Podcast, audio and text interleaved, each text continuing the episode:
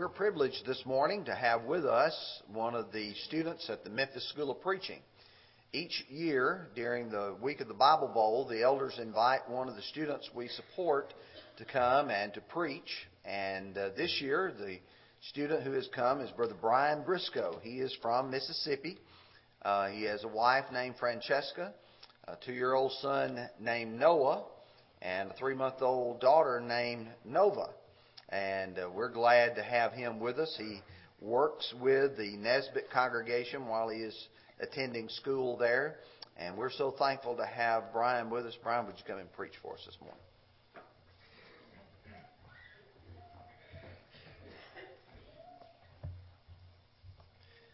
I'm going to say first that I'm thankful to be here, and I'm thankful for this congregation for supporting me as I attend the school. Um, and I know the school is thankful for your support as well. David was one who had it all. God had taken him from being a shepherd boy and had elevated him to being king of all Israel. And his kingdom was expanded far beyond the kingdom of Saul. And the Lord even said unto him, If that had been too little, I would have given unto thee such and such things. Uh, first, or 2 Samuel 12, 8. David was faithful to the Lord. We can read of him praying to God and time after time inquiring of the Lord before making major decisions and burning the idols of the pagans as God commanded, Deuteronomy 7 5. The Bible described David as a man after God's own heart, 1 Samuel 13 14. Then one day, David made a decision that would blemish his good name forever. A day that he would regret for the rest of his life would be the day that he chose to despise the commandment of the Lord and to do evil in his sight. 2 Samuel 12 9. In this lesson, we will notice David's sin, his attempt to cover his sin, and then we will see the consequences that resulted from his sin. First, let us notice David's sin. One evening, David awakened from a sleep, walked upon the roof of his house, and he saw a woman in the distance bathing herself. This is verse 2 of 2 Samuel 11. Now, he did not know that she was out there, so he saw her by mistake or accident. And the Bible says that she was very beautiful to look upon, verse 2. Now, there is nothing sinfully wrong with admiring the beauty of another. The sin comes in is when one goes beyond admiring the beauty of another and starts to lust sexually after one who is not his or her spouse. Jesus said those who look upon the one in such a way actually commit adultery in their heart. He said, But I say unto you that whosoever looketh on a woman to lust after her hath committed adultery with her already in his heart. Matthew 5 28. And David obviously looked upon her with lustful thoughts. Now, this ought to give us an idea of how we can cause our brother or sister to stumble by the way we dress, by, by our appearance. We ought to dress modestly. We can cause others to stumble just by the way we dress, by the way we look. We should not be seeking to do that. We should want to do the opposite. Uh, Paul wrote to Timothy that the women are to adorn themselves with modest apparel, uh, with shame, with shamefastness and sobriety, as a woman professing godliness. And that's what we ought to do. We ought to glorify God in our bodies. As soon as he seen that Bathsheba was uncovered, he should have went back into his house. But instead, what did he do? He let his carnal desires get the best of him.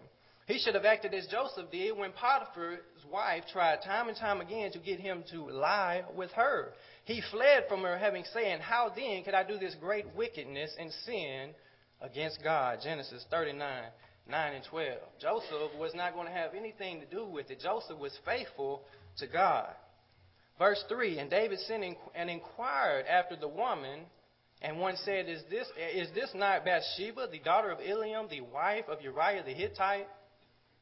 So after watching David, after watching this woman, David sent and inquired of her. This is why we should not think or ponder on sinful things. Because if we continue to do that, we will find ourselves acting these things out. James wrote, But every man is tempted when he is drawn away of his own lust and enticed, and when lust hath conceived, it bringeth forth sin, and sin, when it is finished, bringeth forth death. James 1 14 and 15. So we, we, we think on these things, we ponder on these things, we lust after these things. Soon, lust can conceive, and there will be sin, and sin bringeth death if it is unrepented of. Sin brings death, for the wages of sin is death, Romans 6.23. But through the blood of Christ, through the grace of God, we can have our sins forgiven. And that is through the water, uh, the, uh, the, we, we reach the blood in the waters of baptism, Acts 22.16. We must set our minds on godly things, things that are eternal. Paul wrote, If ye then be risen with Christ, seek those things which are above, where Christ sitteth on the right hand of God. Set your affection on things above, not on things on the earth. Colossians 3 1 and 2. John wrote, For all that is of the world, the lust of the eyes and the lust of the flesh and the pride of life is not of the Father, but is of the world. But the world passeth away, and the lust thereof. But he that doeth the will of God abideth forever. 1 John 2 16 and 17. We must seek those things that are eternal, not things that are temporal. This is the uh, attitude that Moses had. The writer of Hebrews said, By faith, Moses, when he was come to years, refused to be called the son of Pharaoh's daughter, choosing rather to suffer affliction with the people of God than to enjoy the pleasures of sin for a season. Hebrews 11 24 and 25. The pleasures of sin only last for a season. And things of this life are only for a season. He said, What is your life but a vapor that appeareth for a little time and then vanisheth away? We need to seek those things that are eternal. David then sent messengers to bring her to him, even after he found out that she was married, verse 4. And David already had multiple wives, which was against the will of God to begin with. Uh, Therefore shall a man leave his father and mother, and shall cleave unto his wife, and they shall be one flesh. Genesis 2 24. Jesus made this clear when he uh, told the Pharisees, who were trying to trick him up by asking him all these foolish questions, that it was never the will of God for a man to have more than one living wife. He said unto them, Moses, because of the hardness of your heart, suffered you to put away your wives, but from the beginning it was not so. And I say unto you that whosoever shall put away his wife, except it be, and shall marry another, except it be for fornication, and shall, uh, shall commit adultery, and whosoever marries her, which is put away, doth commit adultery. Matthew 19, 8 and 9. Now, brethren, that is the Bible. That is the Word of God. And we, and the Word of God cannot be broken. The only way one can divorce his spouse is for fornication and can remarry. One may wonder also why God allowed polygamy to go on in that day and time. And I don't know the answer, but just because He allowed it to go on does not mean that He approved of it. Uh, the Bible, speaking of such things, says, And at the time of this ignorance, God winked at, but now commandeth all men everywhere to repent. Acts 17 30. So, Bathsheba came in unto him, and he lay with her and then she, she returned back home, verse 4. So by, at this time, Bathsheba, who was married to Uriah the Hittite, had committed adultery with David. She was possibly drawn to him by his looks. The Bible described him as having a beautiful countenance and goodly to look to, 1 Samuel 16:12. Or maybe she was drawn to him by his power, by the power that he possessed for of being king of Israel. You know, many, many look upon the outward appearances, social statuses, and occupations of others, and from that try to determine what manner of persons they are. Studies show that attractive people are more likely to get jobs, promotions, leniency in legal matters or disputes, and, and, uh, and assistance from others when need of help over one who is less attractive. The rich are treated better than the common or the poor. Why? Because the world perceives them as being special. But how does God look upon mankind? How does God see us? When Samuel was looking for the king that would replace Saul, he was looking for someone mighty, someone great. But what did God say unto him? The Bible says, 1 Samuel 16, 7, But the Lord said unto Samuel, Look not on, the, not on his countenance, nor on the height of his stature, because I have refused him. For man seeth not as the Lord seeth, for man looketh on the outward appearance, but the Lord looketh on the heart. The Lord looks on the heart of an individual, and that's what we should do. We should not judge one by his outward appearance, social status, or, or whatever. We should judge them by their fruits.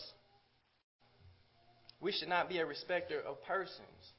James had a lot to say about this in James chapter 2. My brethren, have not the faith of our Lord Jesus Christ, the Lord of glory, with respect of persons. If they're coming unto your assembly a man with a gold ring and goodly apparel, and they're coming also a man with vile raiment, and, thou, and, you, and you show respect to the one that weareth the gay clothing, saying, Sit thou here in a good seat, and say to the poor, Stand thou there, or sit thou here under my footstool, are you not then become partial and judges of evil thoughts? So, to judge someone in that sort of way, to treat one different because they look different, because they don't make enough money, or because they don't look as good, or, or, what, or whatever the case, James said that's an evil, that's an evil thing. We are to love our neighbor as ourselves, Matthew 19, 19. And Peter also said, Of a truth I perceive that God is no respecter of persons, but within in every nation he that feareth God and worketh righteousness is accepted with him. Acts 10, 34. Now that we have seen David's sin, let us look at his attempt to cover his sin. David had committed two sins at this point. He had broken the seventh commandment by committing adultery, uh, Exodus 20:14, and he had violated the tenth commandment by coveting his neighbor's wife, Exodus 20:17. And at this time, adultery was punishable by death, uh, Leviticus 20:10. But of course, David, being the king of Israel, wasn't going to be put to death. So David probably thought that he was going to be able to keep this affair with Uriah, uh, this affair with Bathsheba, Uriah's uh, wife, a secret. Likewise, Bathsheba probably thought that she would be able to keep this a secret from her husband. And sadly, this would be the case. Because one day, David gets the frightening news that Bathsheba is pregnant. Verse 5 And the woman conceived and sent and told David, I am with child. 1 Samuel 11:5. Now, normally this would be a joyous occasion and is to those who are within a marital relationship, but unto Bathsheba and David, this is bad news because it would reveal the sin that they had hoped to keep unknown. We may think that what we do in secret will not be made known. But God sees everything. He knows everything. There is nothing hidden from him. For the ways of man are before the eyes of the Lord, and he pondereth all his goings. Proverbs 5:21. For the eyes of the Lord are in every place, beholding the evil and the good. Proverbs 15:3. So God sees all things. If we would keep this in our mind, we may not do some of the things that we may do, you know, in, behind closed doors. We may be more cautious about what we do, about what we say, about what we think. Because He knows the thoughts of men as well. There are some who do evil and go through life undetected, though, who, who don't suffer any consequences for their actions. But in the end, they will still have to give an account to God for everything we do, everything we say, everything that we think. For God shall bring every work into judgment with every secret thing, whether it be good or whether it be evil. Ecclesiastes 12, 14. Moses told the Gadites and the Reubenites, if they did not go across the Jordan armed for war, then they sinned against the Lord, and that their sins would find them out. Numbers 32, 23. David so what David did was devise the plan that he that he would make uh, to cover up his sin. He would devise the plan that he would try to make the unborn child seem to be the child of Bathsheba's husband Uriah. So David sent for Uriah and then tried to get him to go down to his house in hopes that he would lay with his wife and then everything would be all right. But since um, Uriah was such a good, loyal, and, and reliable soldier to David's army of all things, he he did not go down to there. He wanted to stay. He, he felt like that would be wrong for him to go and stay at home while his soldiers are out in the field. So his plan failed. Verse 9 says, But Uriah slept at the door of the king's house with all the servants of his Lord and went not down to his house. So, in, this, in seeing that Uriah was such a loyal and eager soldier and ready to get back on the field with his fellow soldiers, David then committed another sin by getting Uriah drunk, hoping, th- thinking maybe then he would go down to his house. But then again, still, his plan failed. Verse 13 And when David had called him, he did eat and drink before him, and he made him drunk. And at even he went out to lie on his bed with the servants of his Lord, but went not down to his house. So David finally realizes that his plan is not going to work. And so what does he do? He switches to plan B, which is to have Uriah killed. Uh, verse 14 to 15. And it came to pass in the morning that David wrote a letter to Joab and sent it by the hand of Uriah. And he wrote in the letter saying, Set ye Uriah in the forefront of the hottest battle, and retire ye from him, that he may be smitten and die. 2 Samuel 11, 14 and 15. So here we have Uriah who was ignorant to what he was doing. He went being so loyal to David, and he got the letter, and he, and he was walking, and he took it to Joab. He had his own death warrant, and he didn't even know it. And so Joab received the letter, and then um, the or, in the order of the king was carried out, which resulted in Uriah's death. And so this news gets back to David, and now finally he can re- he can have some relief because he cannot hide the pregnancy. So he was probably a nervous wreck trying to figure out, well, what am I going to do to get myself out of this situation? So what did he do? He decided that the answer to his problem was to have Uriah killed. And not only to have him killed, murdered, but to have it look like he was killed in battle. So what was adultery had now turned into murder. You know, oftentimes sin leads to more sin because we have we, we commit a sin, we have to do another sin to, to try to cover this sin up, and the cycle continues until one is totally um, totally consumed by it, or and having to live out the consequences of it. Now that we have noticed David's attempt to cover his sin, let us notice the consequences of David's sin. David went on with his life. He probably thought him and uh, Bathsheba probably thought they had it made. You know, nobody knows about what happened. He went on with his life. He took Bathsheba as his wife, and she had his child. So at least nine months had passed since these evil deeds they had done. And then out of nowhere, the Lord sent unto him Nathan the prophet. And Nathan was to speak a parable unto him. And I'm going to read what went on here. 2 Samuel 12, 2 through 4. I'm going to read 1 through 4. And the Lord sent unto sent Nathan unto David, and he came unto him and said unto him, There were two men in one city, the one rich and the one poor. The rich man had exceeding many flocks and herds, but the poor man had nothing save one little ewe lamb which he had bought and nourished up. And it grew up together with him and with his children, and did eat. It did eat of his own meat and drink of his own cup, and lay in his bosom, and was unto him as a daughter. There came a traveler unto the rich man, verse 4. And he spared to take of his own flock and of his own herd to dress for the wayfaring man that was come unto him, but took the poor man's lamb and dressed it for the man that was come to him. Now, when David heard this, he not yet he he didn't know yet that this parable was about him. And when he heard this, he got very angry. He was so angry that he swore before God that this rich man would be put to death and that he would restore the poor man fourfold. And I want to ask the question are we sometimes quick to judge others for doing some of the same things that we do or used to do? Do we condemn others or look down on them for committing some trespass as if it can never happen to us?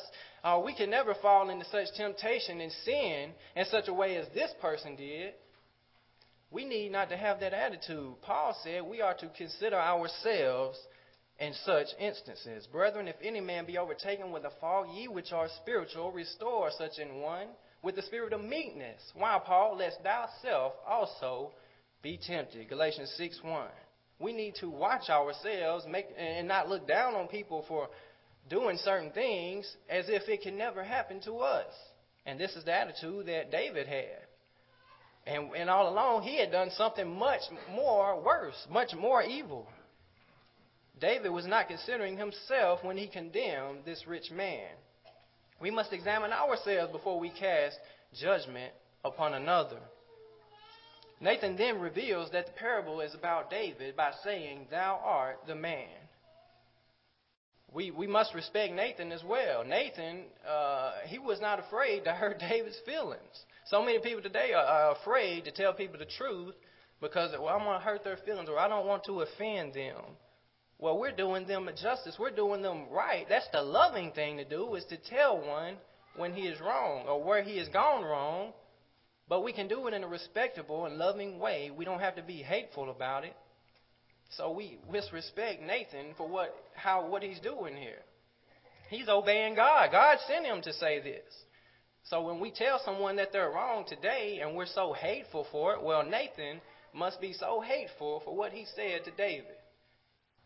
Nathan reveals that the parable is about David by saying, Thou art the man. Thou art the man, David. David's guilt then sets in just as those on the day of Pentecost were pricked in their hearts by the claim that they had crucified the Lord. David is pricked in the heart, and he is, his guilt sets in because after nine months at least, his sins have found him out. They have caught up with him. David could not keep his sins or evil deeds a secret from God. And we must all give account before God on the day of judgment of how we have lived our lives, and we will be judged by His word. Jesus said, he, Whosoever rejected me receiveth not my word hath one that judgeth him. The word that I have spoken, the same shall judge him in the last day. John 12, 48. The word. We must live by the Word. This is what is going to judge us on the judgment. Did we study it? Did we learn it? Did we live by it? Did we teach our children? And on the day of judgment, many will be just as surprised as David when Nathan said unto him, Thou art the man. There are going to be so many surprised people. Jesus has done told us. Not everyone that saith unto me, Lord, Lord, shall enter into the kingdom of heaven, but he that doeth the will of my Father which is in heaven. Many will say unto me on that day, Lord, Lord, have we not prophesied in thy name, and in thy name cast out many devils, and in thy name done many wonderful works? And I will profess unto them, I never knew you. Depart from me, ye that work iniquity. Matthew 7 21 through 23. Unknowingly, David, by judging this rich man worthy of death, actually condemned himself. And there is a verse in Romans that ex- describes this perfectly. It said Romans 2:1, Therefore thou art inexcusable, O man, whosoever thou, thou art that judgest, for wherein thou judgest another, thou condemnest thyself, for thou that judgest doest the same thing. The Lord, speaking through Nathan, proceeded to tell him of the repercussions of his sins. He said that the sword shall never depart out from thine house, meaning that David is from here on out going to have problems within his family. You know, sin can cause problems within one's family, it can affect those around him, it destroys families. Think about adultery, divorce. How, how does that destroy a family? Homosexuality. They have them uh, adopting children now. How is that going to affect them children? First, David's child was to conceive in adultery, that, that was conceived in adultery by Bathsheba, was struck by the Lord and became very sick, and it passed away. David's son Amnon ended up forcing himself on his sister Tamar, which resulted in his death by his brother Absalom. And Absalom rebelled against his father and went in unto his concubines in the sight of all of Israel and tried to kill his father because he wanted to be king. He wanted to take the throne from his own father. Now, David could have possibly prevented his family from suffering so much turmoil and tragedy if he would have done one simple thing. If he would have went back into the house when he seen Bathsheba that day. But what did he? He didn't do that. There are many people today, I, I guarantee you, in prison who think if I had not done that one thing, I, I, I wouldn't be here. Just one little sin can lead to destruction. We need not overlook small what we may consider something small. So many people are saying, I wish I wouldn't have drunk that first beer. I wish I wouldn't have. Now I'm an alcoholic. I wish I wouldn't have eh, made eh, it, took in that first hit. Now I'm a drug addict. Sin leads to destruction. But although David was guilty of sin and he suffered dearly for it, he did not give up. He, rep- he confessed his sin, he repented of his sin, and he got back up and he served God. He said in Psalm 51, 12 and 13, Restore me unto the joy of thy salvation, and uphold me with thy free spirit. Then will I teach transgressors thy ways, and sinners shall be converted unto thee. We also must not let sin keep us down. When we sin, we must repent, confess our sins, and get back up and know and trust that the Lord has forgiven us of our sins as He promised, and we know the Lord is faithful in all things. He cannot lie. He has forgiven us if we are truly com- repented and confessed our sins. We need to not feel the guilt of it anymore and serve Him and continue doing the work of the Lord. We must keep fighting the good fight of faith as Paul told Timothy, 1 Timothy 6:12. We have seen how David sinned, his attempt to cover his sins and the consequences that followed his sins. We have noticed how sin can often affect or lead to more sin, how it can destroy the one who sins and also affect those who are around him. Sin was definitely an inconvenience, destructive, and tragedy in David's life with all the problems that it caused. I bet he looked back many times. Why did I do that? He probably grieved over this every day. May we not bring the same problems, tribulations, and tragedy into our lives by doing or making the same mistakes that David made. If you were here this morning and you are not a Christian, you may do so by believing that Jesus is the Son of God. First, you must hear the Word of God, Romans 10 17. So then, by faith, so by faith, so by uh, hearing by the Word of God, must be hear by the Word of God, Romans 10 17. Faith coming by hearing, and hearing by the Word of God. Then we must believe that Jesus is the Son of God, John 8 24. If thou believest that I am not He, thou shalt die in thy sins. For if you believe not that I am Him, ye shall die in your sins. And then we must repent of our sins. Uh, Luke 13:3, I tell you, nay, but except you repent, you shall all likewise perish. And then we must confess. We must be willing to confess Christ before men. Just as the eunuch did, the Ethiopian eunuch. I believe that Jesus Christ is the Son of God. That is the perfect example. And Jesus said, Whosoever shall confess me before men, him will I confess before my Father in heaven. Matthew 10:32. And then we must submit to being baptized to have our sins washed away to give us a good conscience toward God. 1 Peter 3:21. Uh, Peter told them, "Repent and be baptized in the name of Jesus Christ for the remission of sins." Acts 2:38. And 3,000 people did that, and we know for sure that they were saved because the Lord said that, and they were added. They were gladly were baptized. They did, gladly received His word and were baptized. Were added unto the church. And about 3,000 souls were added unto them. And they continue steadfastly. We must continue serving the Lord. Uh, joining on the first day of the week, partaking of the Lord's Supper, praying, giving, singing praises unto God as He has commanded us. And if we must continue living faithfully unto death, Revelation 2:10, and He will give us a crown of life. And if you are here and you want to, if you have already repented of some sin and you want to get the prayers of the congregation, the prayers uh, of the saints, as James 5:16 talks about, then you may do that as well. Or if you want to repent of some sin publicly, then you may do that as well, and we will pray for you.